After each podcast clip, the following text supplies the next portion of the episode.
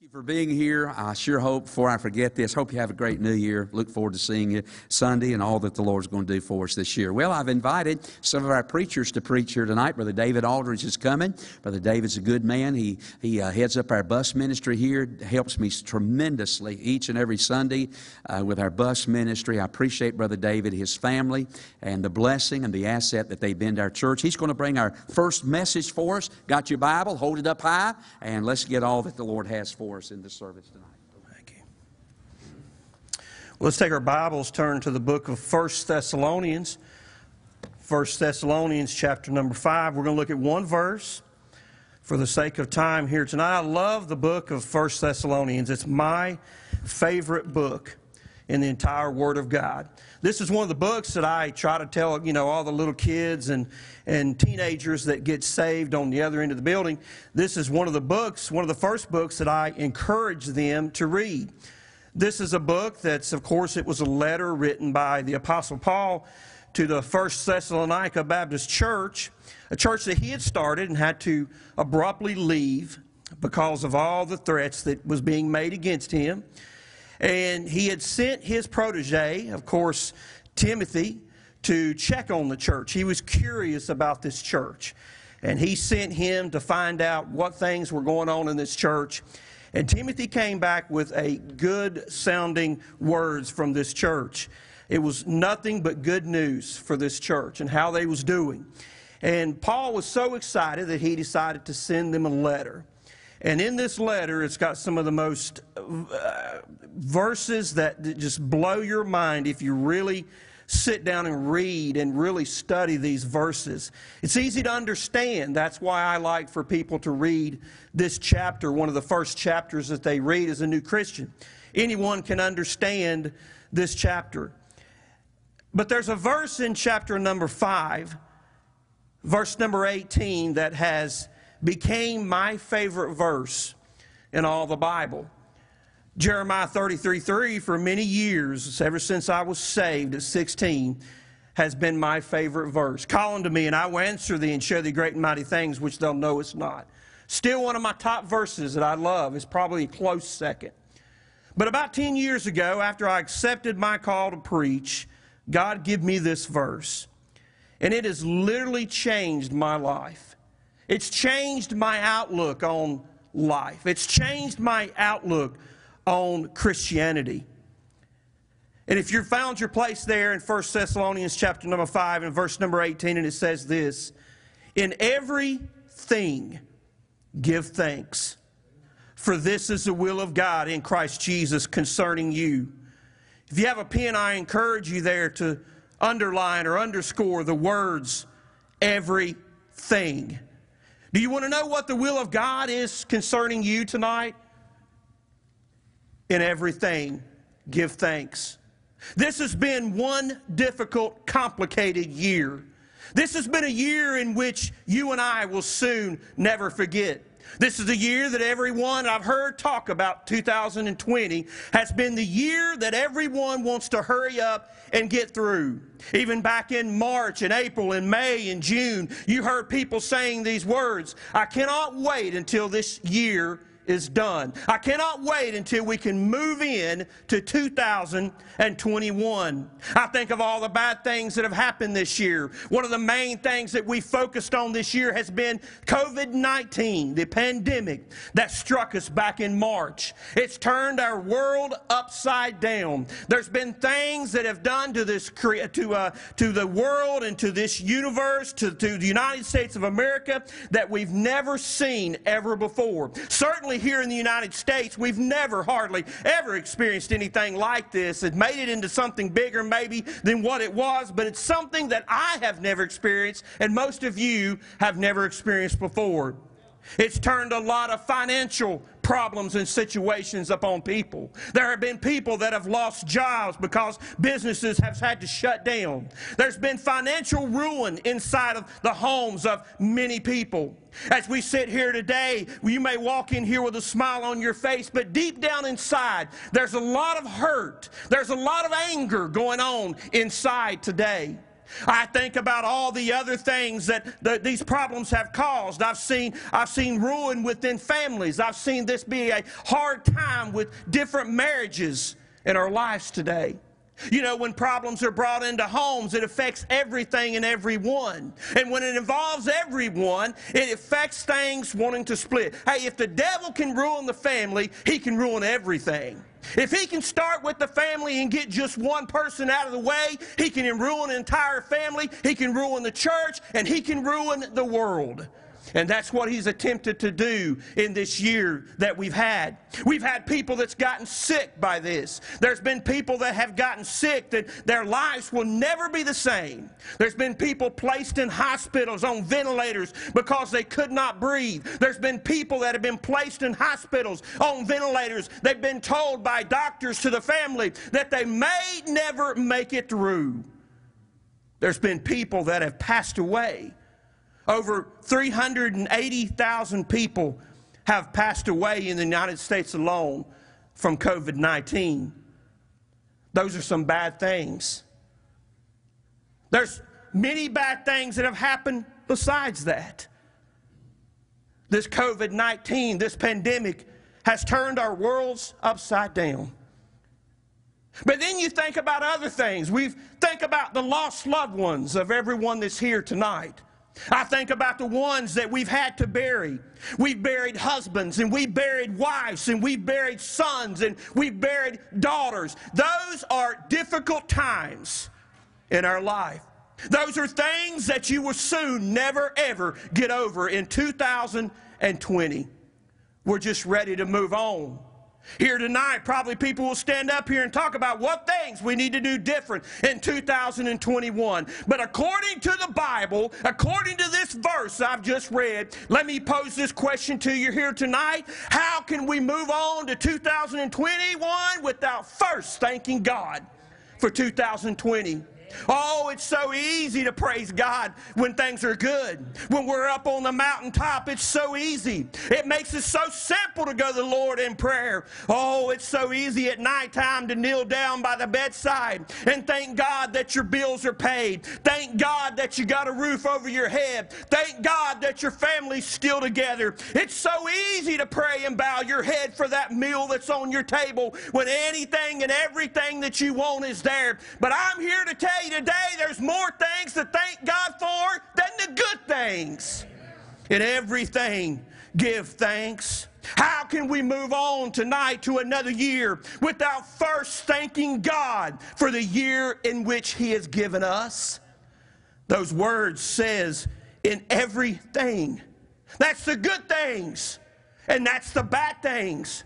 God didn't say in the good things, give thanks. He said in everything, give thanks. That means we must give thanks for this pandemic. That means we must give thanks for maybe the financial ruin that's been on our household this year. That means to give thanks for that lost loved one. That means to give thanks for everything. But how can we move on without first giving God thanks for this year that He's given us? I think of a man named the Apostle Paul and a man named Silas. In Acts chapter 16, we read the story about these two men. They were beaten by the magistrates, and they were told to throw these two men into jail for simply being a good Christian. They went into the jail, and the Philippian jailer was told by the magistrates, I want you to put them there, and I want you to protect them and keep them safe. So, what does he do? He throws them back in the inner chamber, the inner jail. That's back in the furthest part of the jail to make sure there's going to be no escapes, to make sure that everything is going to be okay. He throws them back in the darkest part of the jail cell. We find that because after the earthquake went around, he got a light and went back to the inner cell. We know it was the deepest and darkest part of the jail cell. They took them back there and they chained their feet we put shackles on their feet so they couldn't move around easily. As these men sat there, I can imagine tonight that there was probably rats the size of dogs out there in the jail cell with them. I can imagine many, many bugs that would make their skin crawl that was crawling around those men in that deepest, darkest dungeon. But the Bible says something happened. The Bible says that at midnight, Oh, Paul looks over to Silas and says, Hey, boy, do you feel like praying?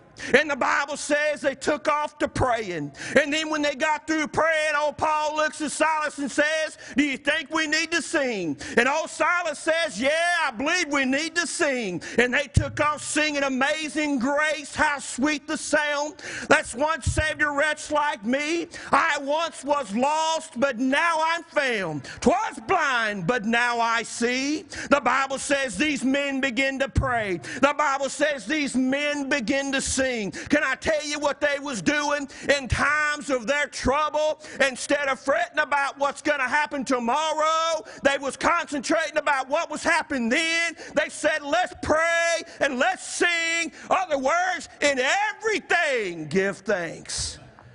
That's what these men did. But it encourages my heart what happened after they give praise. The Bible talks about an earthquake coming.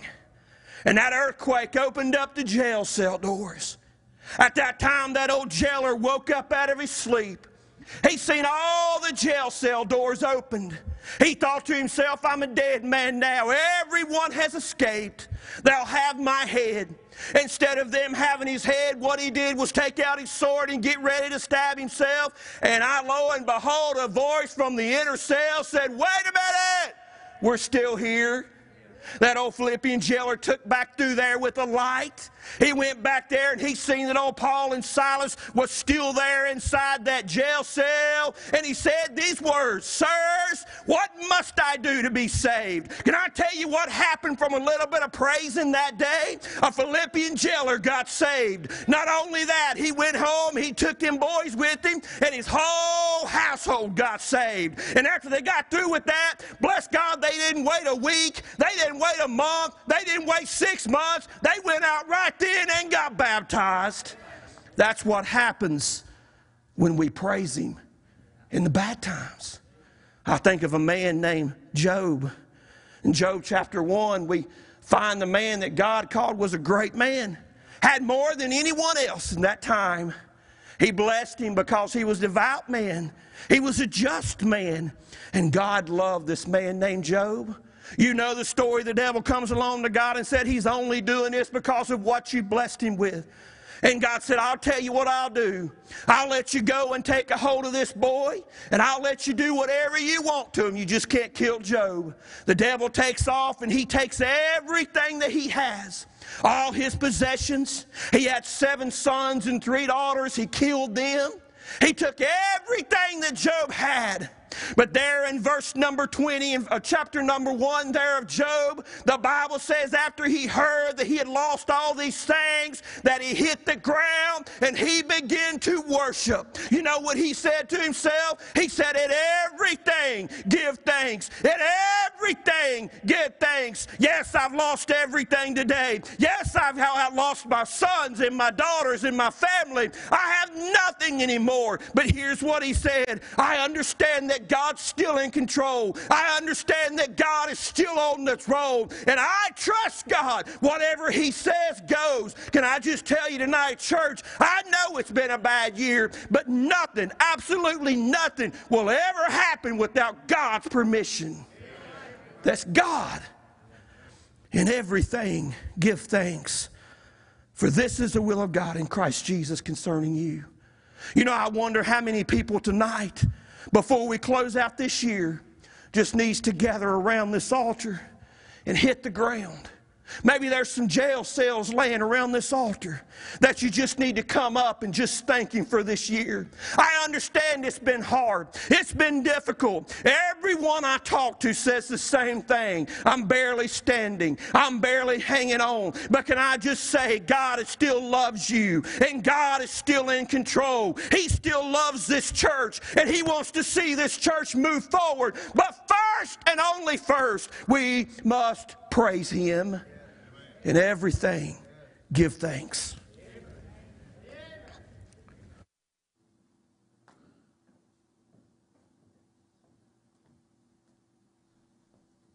Well, ouch.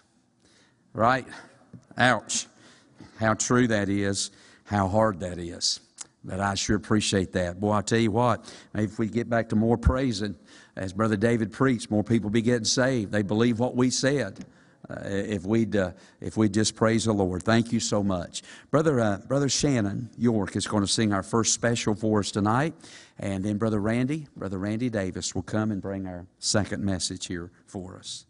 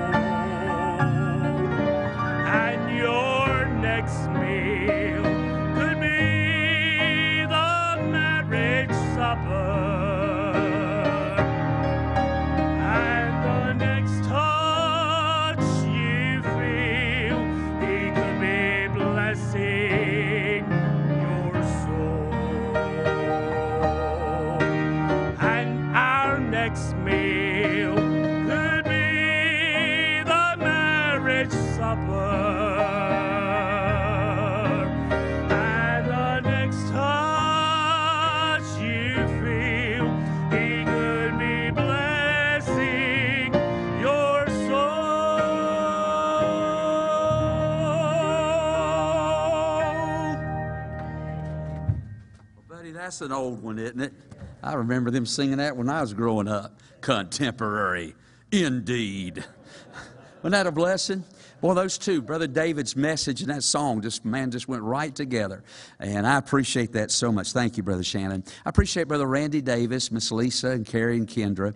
They have been a real blessing, an asset to our church since they came here.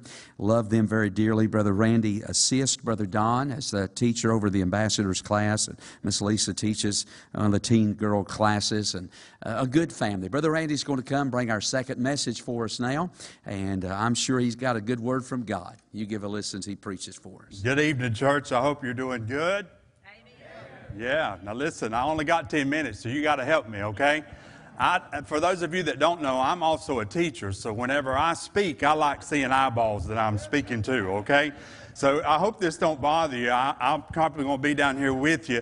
If that does bother you, you make sure you take that complaint straight to the pastor, okay? Take your Bibles. I want you to find two different places one in the Old Testament, Jeremiah chapter 29.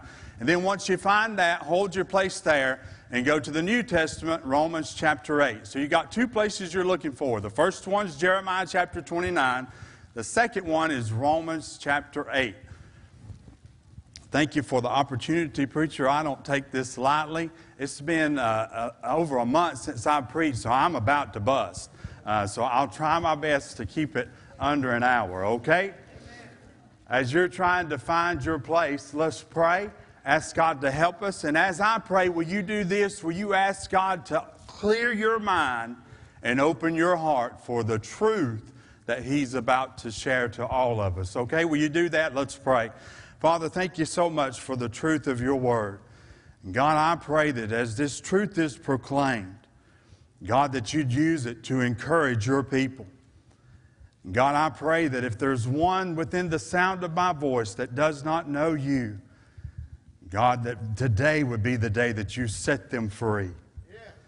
God, don't let any of us leave this place the same way we walked in. We sure do love you. Thank you so much for salvation. And thank you so much for the fact that I can't mess that up. We'll be sure to give you all the praise and the glory in the mighty name of Jesus. And all God's people said, Amen, amen and amen. You remember the story. We'll get to Jeremiah. You remember the story back in Genesis of a man named Abraham and his wife, Sarah. We're going to be here a while if y'all don't start participating now. And you remember God made a covenant with Abraham. Do you remember that? He said that his seed would inherit this earth. So many that they couldn't be numbered. You remember? And several years after God told Abraham that, um, Abraham and Sarah still had not had a child. So, what did Abraham do? He did a lot of what you and I do. He took matters into his own hands. How many of you can agree with me? And I know from personal experience, when you take matters in your own hands, you make it a mess. Hello? And we know that he, he had a, a, a, child with, by another woman by the name of Ishmael. And by the way, if you're looking for an origin, a starting point of why there's such a mess in the Middle East, that's the reason why. Time goes on, though, and at the century mark of Abraham's life, could you imagine, preacher, the first time you're a parent, about 100 years old? He has a child. He looks like he's a 100 year old. No, no, I'm just kidding. he won't ever let me preach in his church again. They have a child. And then by the time you get to Genesis chapter 22, God speaks to Abraham again.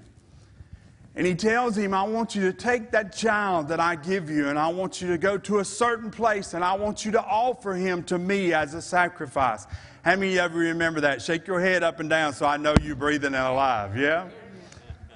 So it's amazing when you read that story. We don't have any record that Abraham started questioning what God had told him. He didn't get on the local telephone and start calling his brothers and say, Hey, I need you to help me pray about something. Here's what happened. He got clear and direct orders from God Almighty. And the Bible says the very next morning he got up and started to do what God had told him to do. Well, you and I do well if we followed Abraham's uh, life right there, wouldn't we? So you read on, and, and this journey where he's supposed to go takes three days to get there. And you can imagine, I mean, I think we look at Abraham a lot of times and we think of him as a super saint. Let me help you. Abraham was a man. And if you think that he enjoyed the thought of having to offer up Isaac, you got a warped brain. But he gets to that place, and I don't want you to miss this. He gets to that place where God told him to offer him up. And he's there, and he looked at the men that went with him, and he said, Me and the, my boy are going to go on this mountaintop, and we're going to worship. He actually said, We're going to go yonder. He'd be a good southerner. Hello? You don't believe me? Read it. Genesis chapter 22. That's why he said, Go yonder. We're going to go yonder. I'm from the big town of Boonville, so I understand that terminology. I know y'all Forsyth County, but y'all still Southerners. Hello. We're going to go yonder and worship. And you know what he said?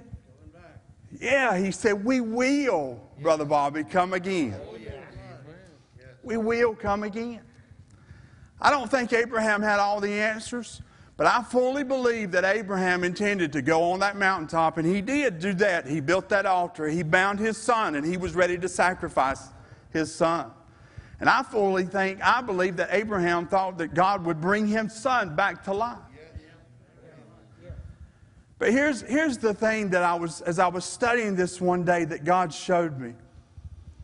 Long before they had started this three day trip, long before God had told Abraham to offer Isaac, God had birthed a deliverer for Isaac in the form of a ram. There's no way Abraham could have known as he started up that mountain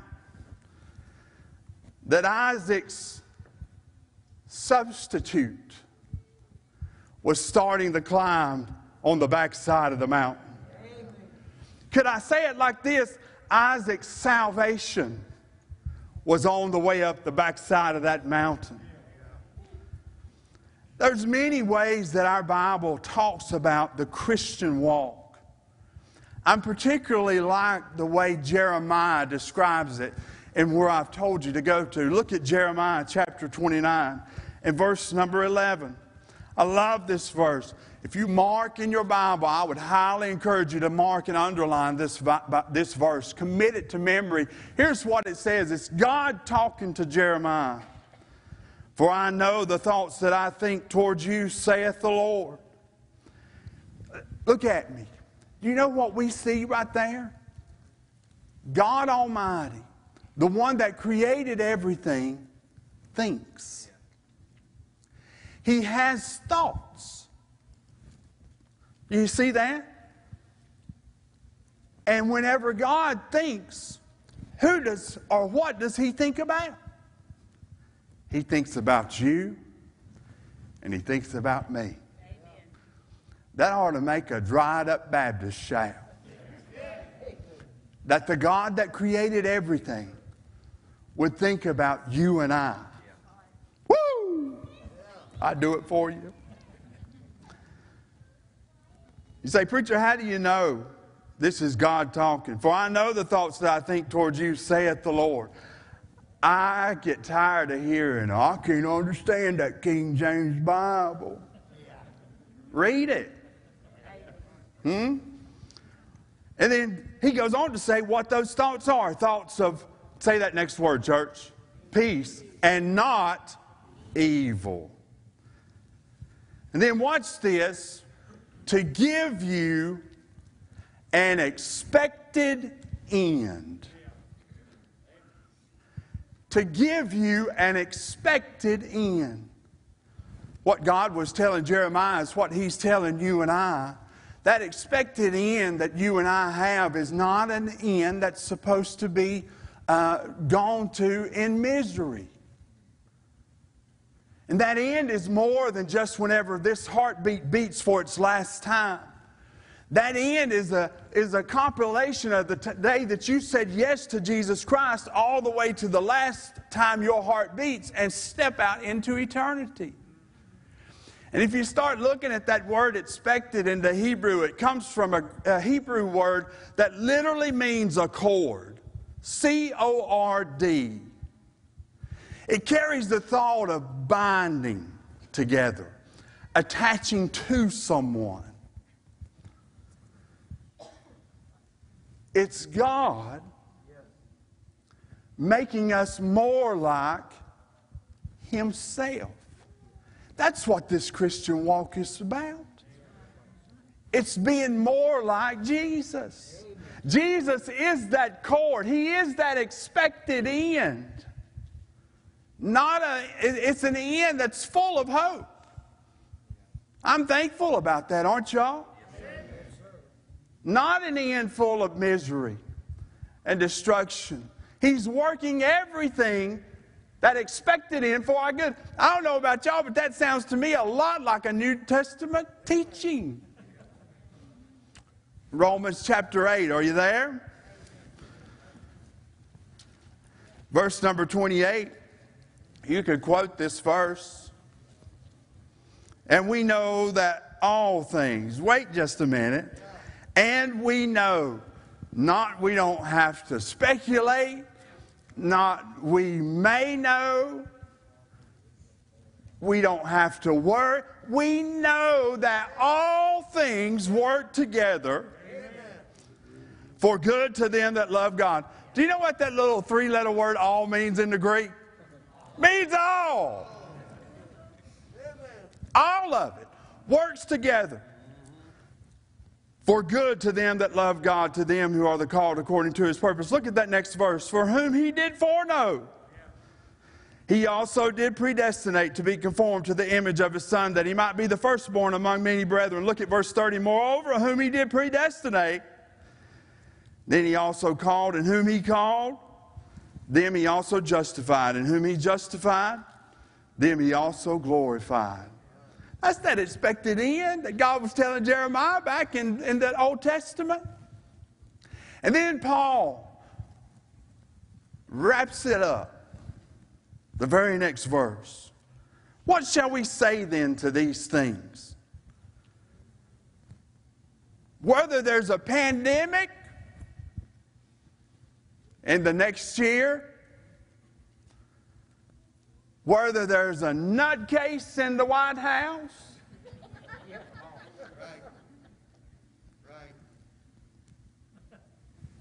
whether you have good health or poor health, whether Satan throws everything he can at you or not, whether or not this world hates you, and it does. This is what God said. Look, Romans chapter 8, verse number 31. If God be for us, look at me, church, He be for us. Some of you need to get a hold of that. God is for you.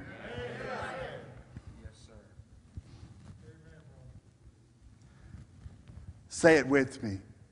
Then who can be against me? Hmm? I say that. That's what God said. Amen. Some of you have been on this journey. You look like you've got it all together on the outside, but on the inside, man, you're tired. If you've been in ministry any length of time, you quit a thousand times. God, I ain't doing this no more. You took so many steps. You've went through so much. And if truth be known, you're ready to stop. You've had enough. I want to encourage you this tonight. Every step that you take, the answer to your question, the solution to your problem is one step closer with every step you take towards God. I want to encourage you tonight, remind you that you have an expected end. It's an end that's been ordered by God Almighty. Don't give up. Don't quit.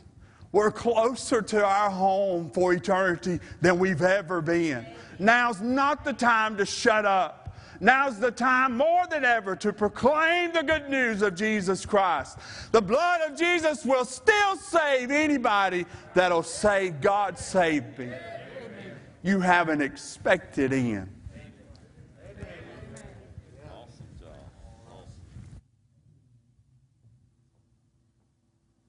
you so much. Well, that's encouraging, isn't it? And I praise the Lord for that. I'm glad we got something to look forward to. Amen. Thank you so much, Brother Randy. Brother uh, Bobby Westmoreland and Miss Morgan is coming to sing our special for us here tonight, right before our final preacher. And so if y'all will come on and be prepared, get ready for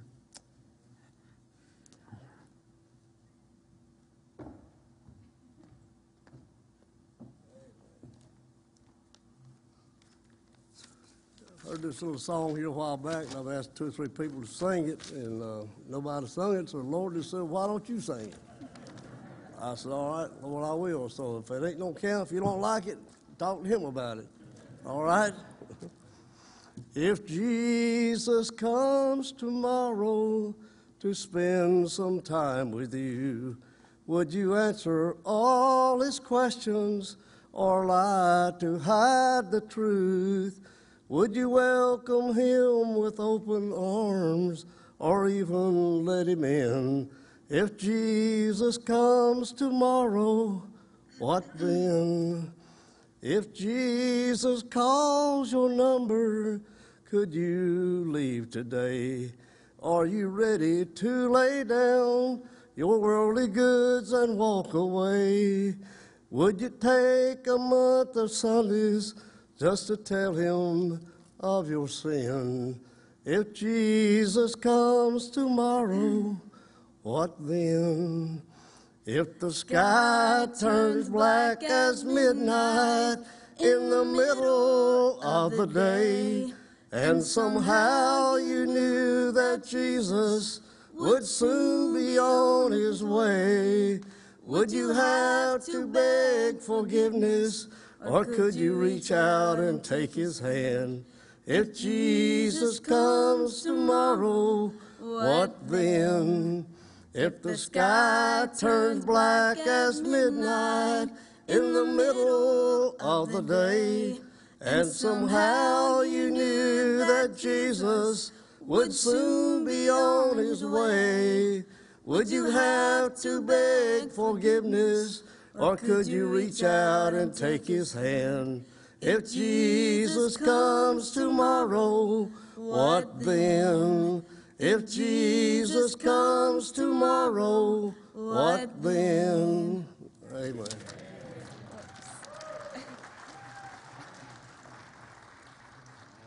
Thank y'all so much. Boy, that's a question, isn't it? And it may not even be tomorrow, it may be tonight. And boy, we better be ready to go. Amen. I appreciate Brother Alan Hutchins. Many of our old timers remember Brother Alan from years and years ago. And I appreciate the Lord bringing him back into our church fellowship once again. And uh, he and I have uh, been out soul winning together, and we've uh, had some good fellowship. And I sure appreciate his his uh, good spirit about it. He's going to come and bring our final message for us here tonight. Brother Allen, God bless you. Let's grab our Bibles. Let's get what Brother Allen has for us here tonight, what the Lord has for us.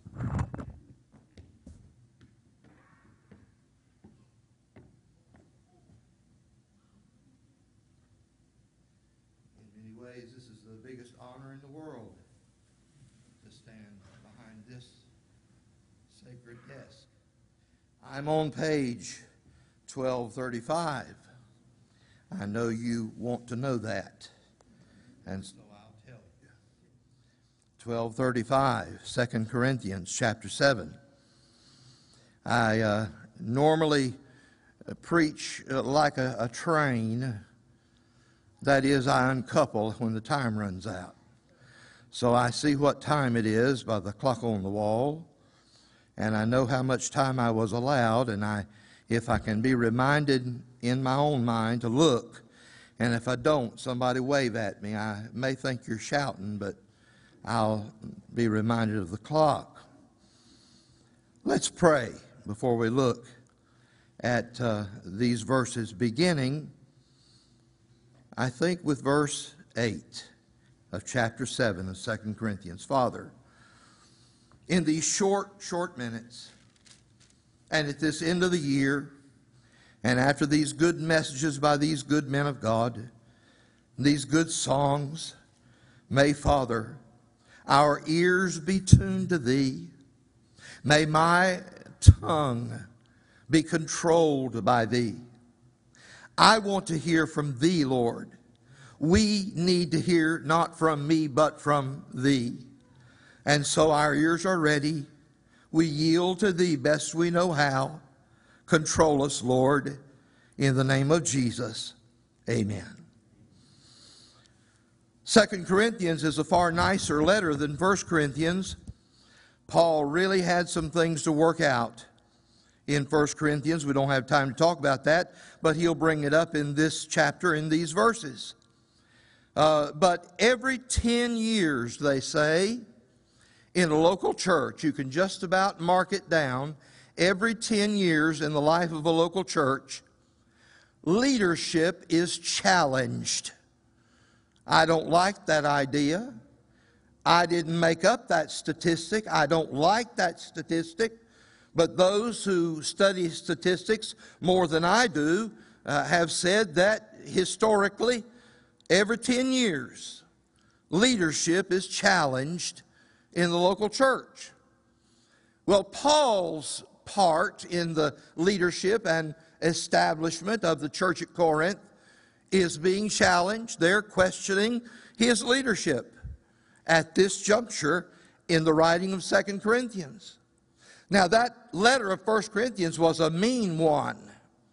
And he says here in verse 8 of chapter 7 For though I made you sorry with a letter, that's First Thessalonians, uh, 1 Corinthians, I do not repent, though I did repent. What in the world does that mean? Uh, I, I don't repent, though I did. Do you think a pastor enjoys? Do you think a church founder enjoys? Do you think any church leader enjoys laying out his people, skinning their hides? No, but it has to be done. It has to be done. And it certainly had to be done in 1 Corinthians. We won't talk about the particulars, we'll mention them in a minute. But there were terrible things that were going on. More than one thing, or two things, or three things going on. And that church could have rejected that letter outright and said, We're not going to take that from him. We're going to ignore him. What right does he have to tell us those things? He had every right to tell him, tell him those things. Paul did not choose his words. The Holy Ghost did. Now, we preachers today, we can't claim inspiration. No matter how much we would like to, we can't claim inspiration on our words.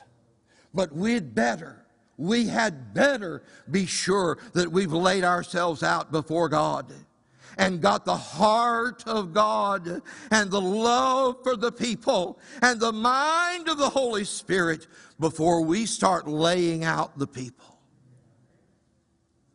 I've seen preachers be mean for being mean's sake.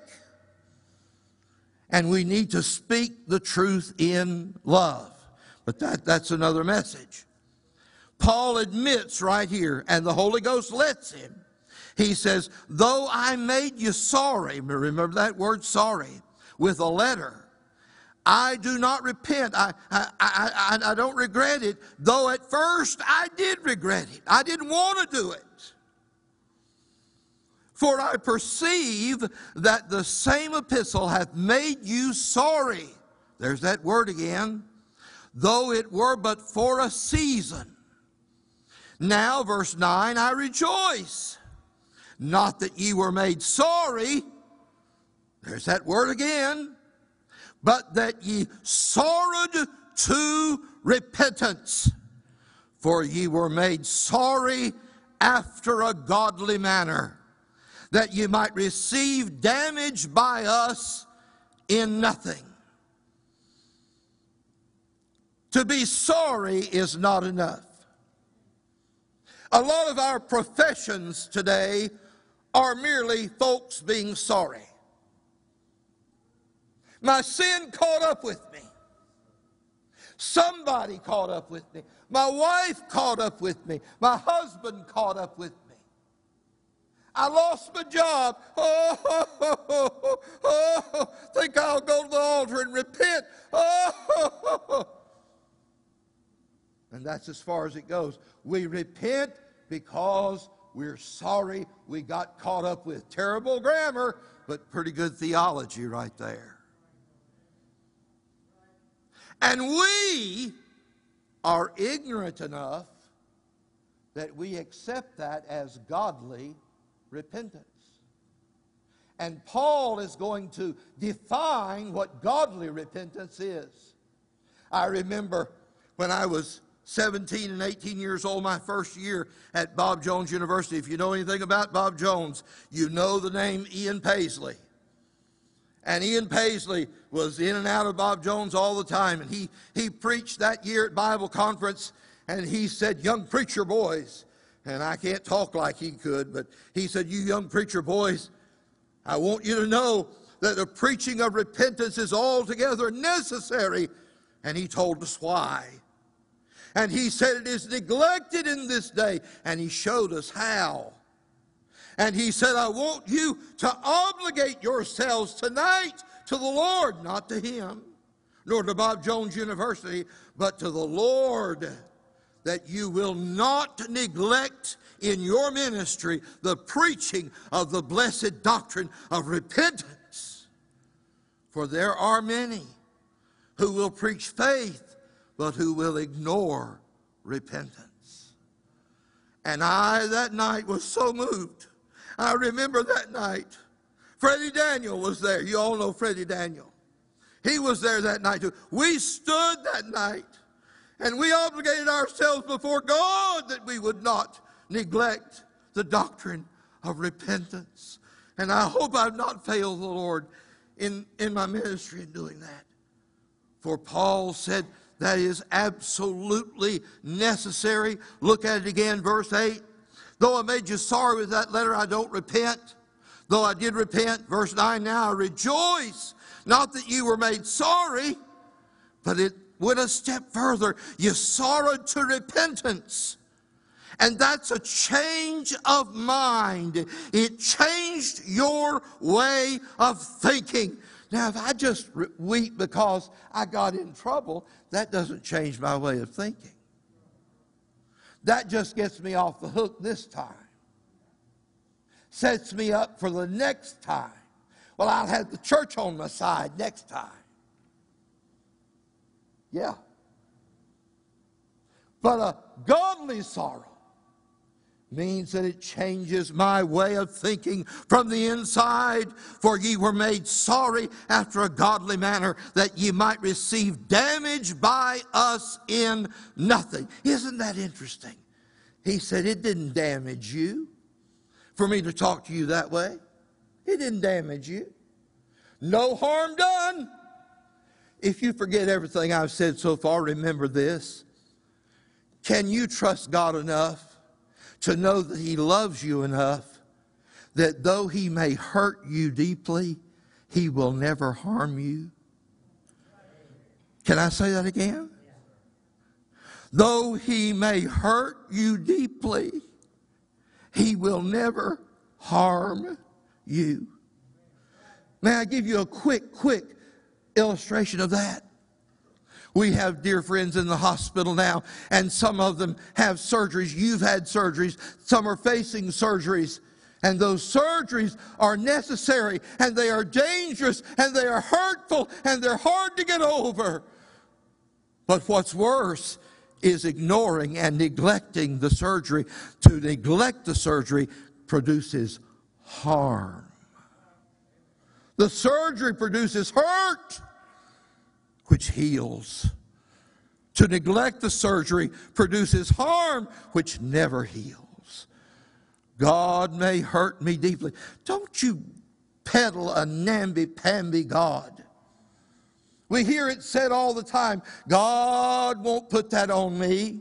God won't put more on me. Hey, if God didn't put more on you than you could stand, you'd never realize that you needed to go to Him.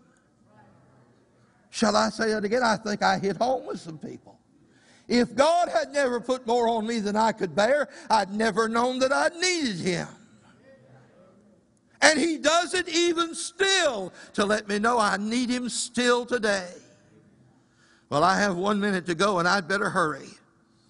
Verse 10 For godly sorrow, here it is Godly sorrow worketh repentance to salvation. And this I remind you, though I'm talking to lost and saved people, this was written to a church to save people.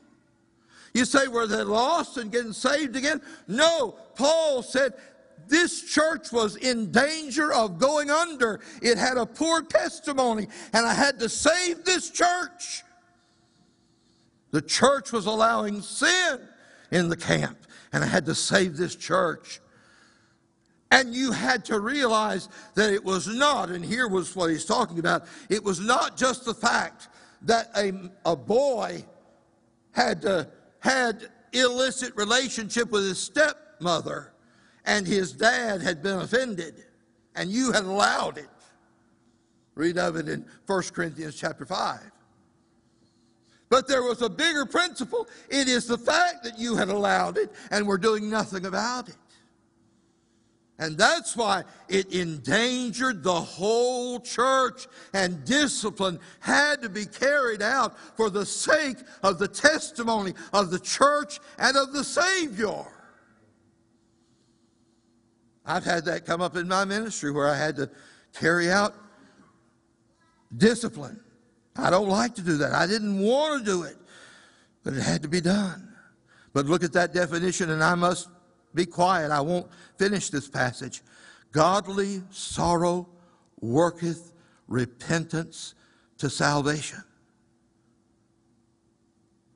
Not to be repented of. That means it sticks. It sticks. It doesn't mean you won't lapse. Thank God for that, because I sure have lapsed. And you have too. But it sticks. I'm going to get myself in trouble. You knew I would before I got up here, didn't you? You know that verse you like to quote so much, well, both of them in Romans 10, that if thou shalt confess with thy mouth the Lord Jesus, and the other one, whoever shall call upon the name of the Lord shall be saved. We think if we hear them say it one time, they're in.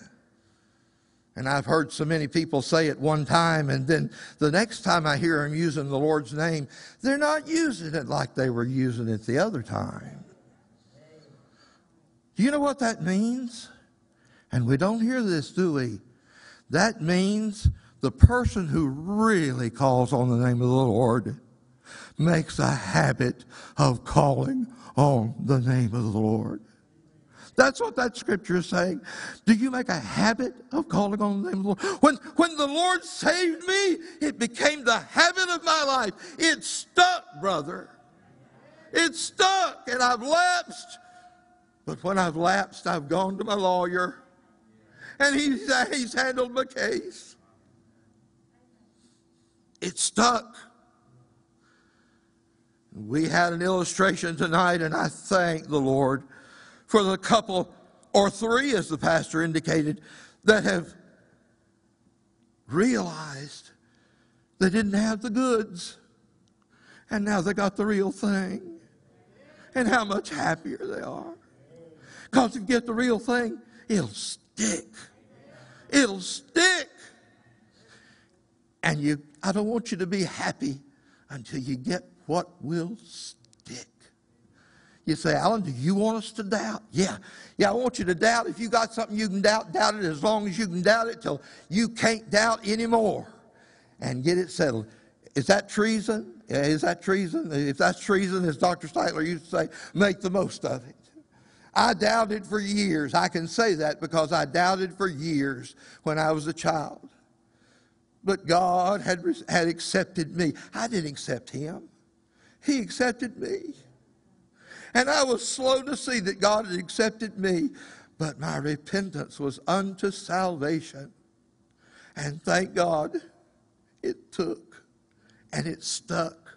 Father, thank thee for thy truth, for thy repentance, for godly sorrow that doesn't just weep crocodile tears, but it leads to a change of mind and repentance, true repentance. Let us not neglect godly repentance. In the name of Jesus, amen.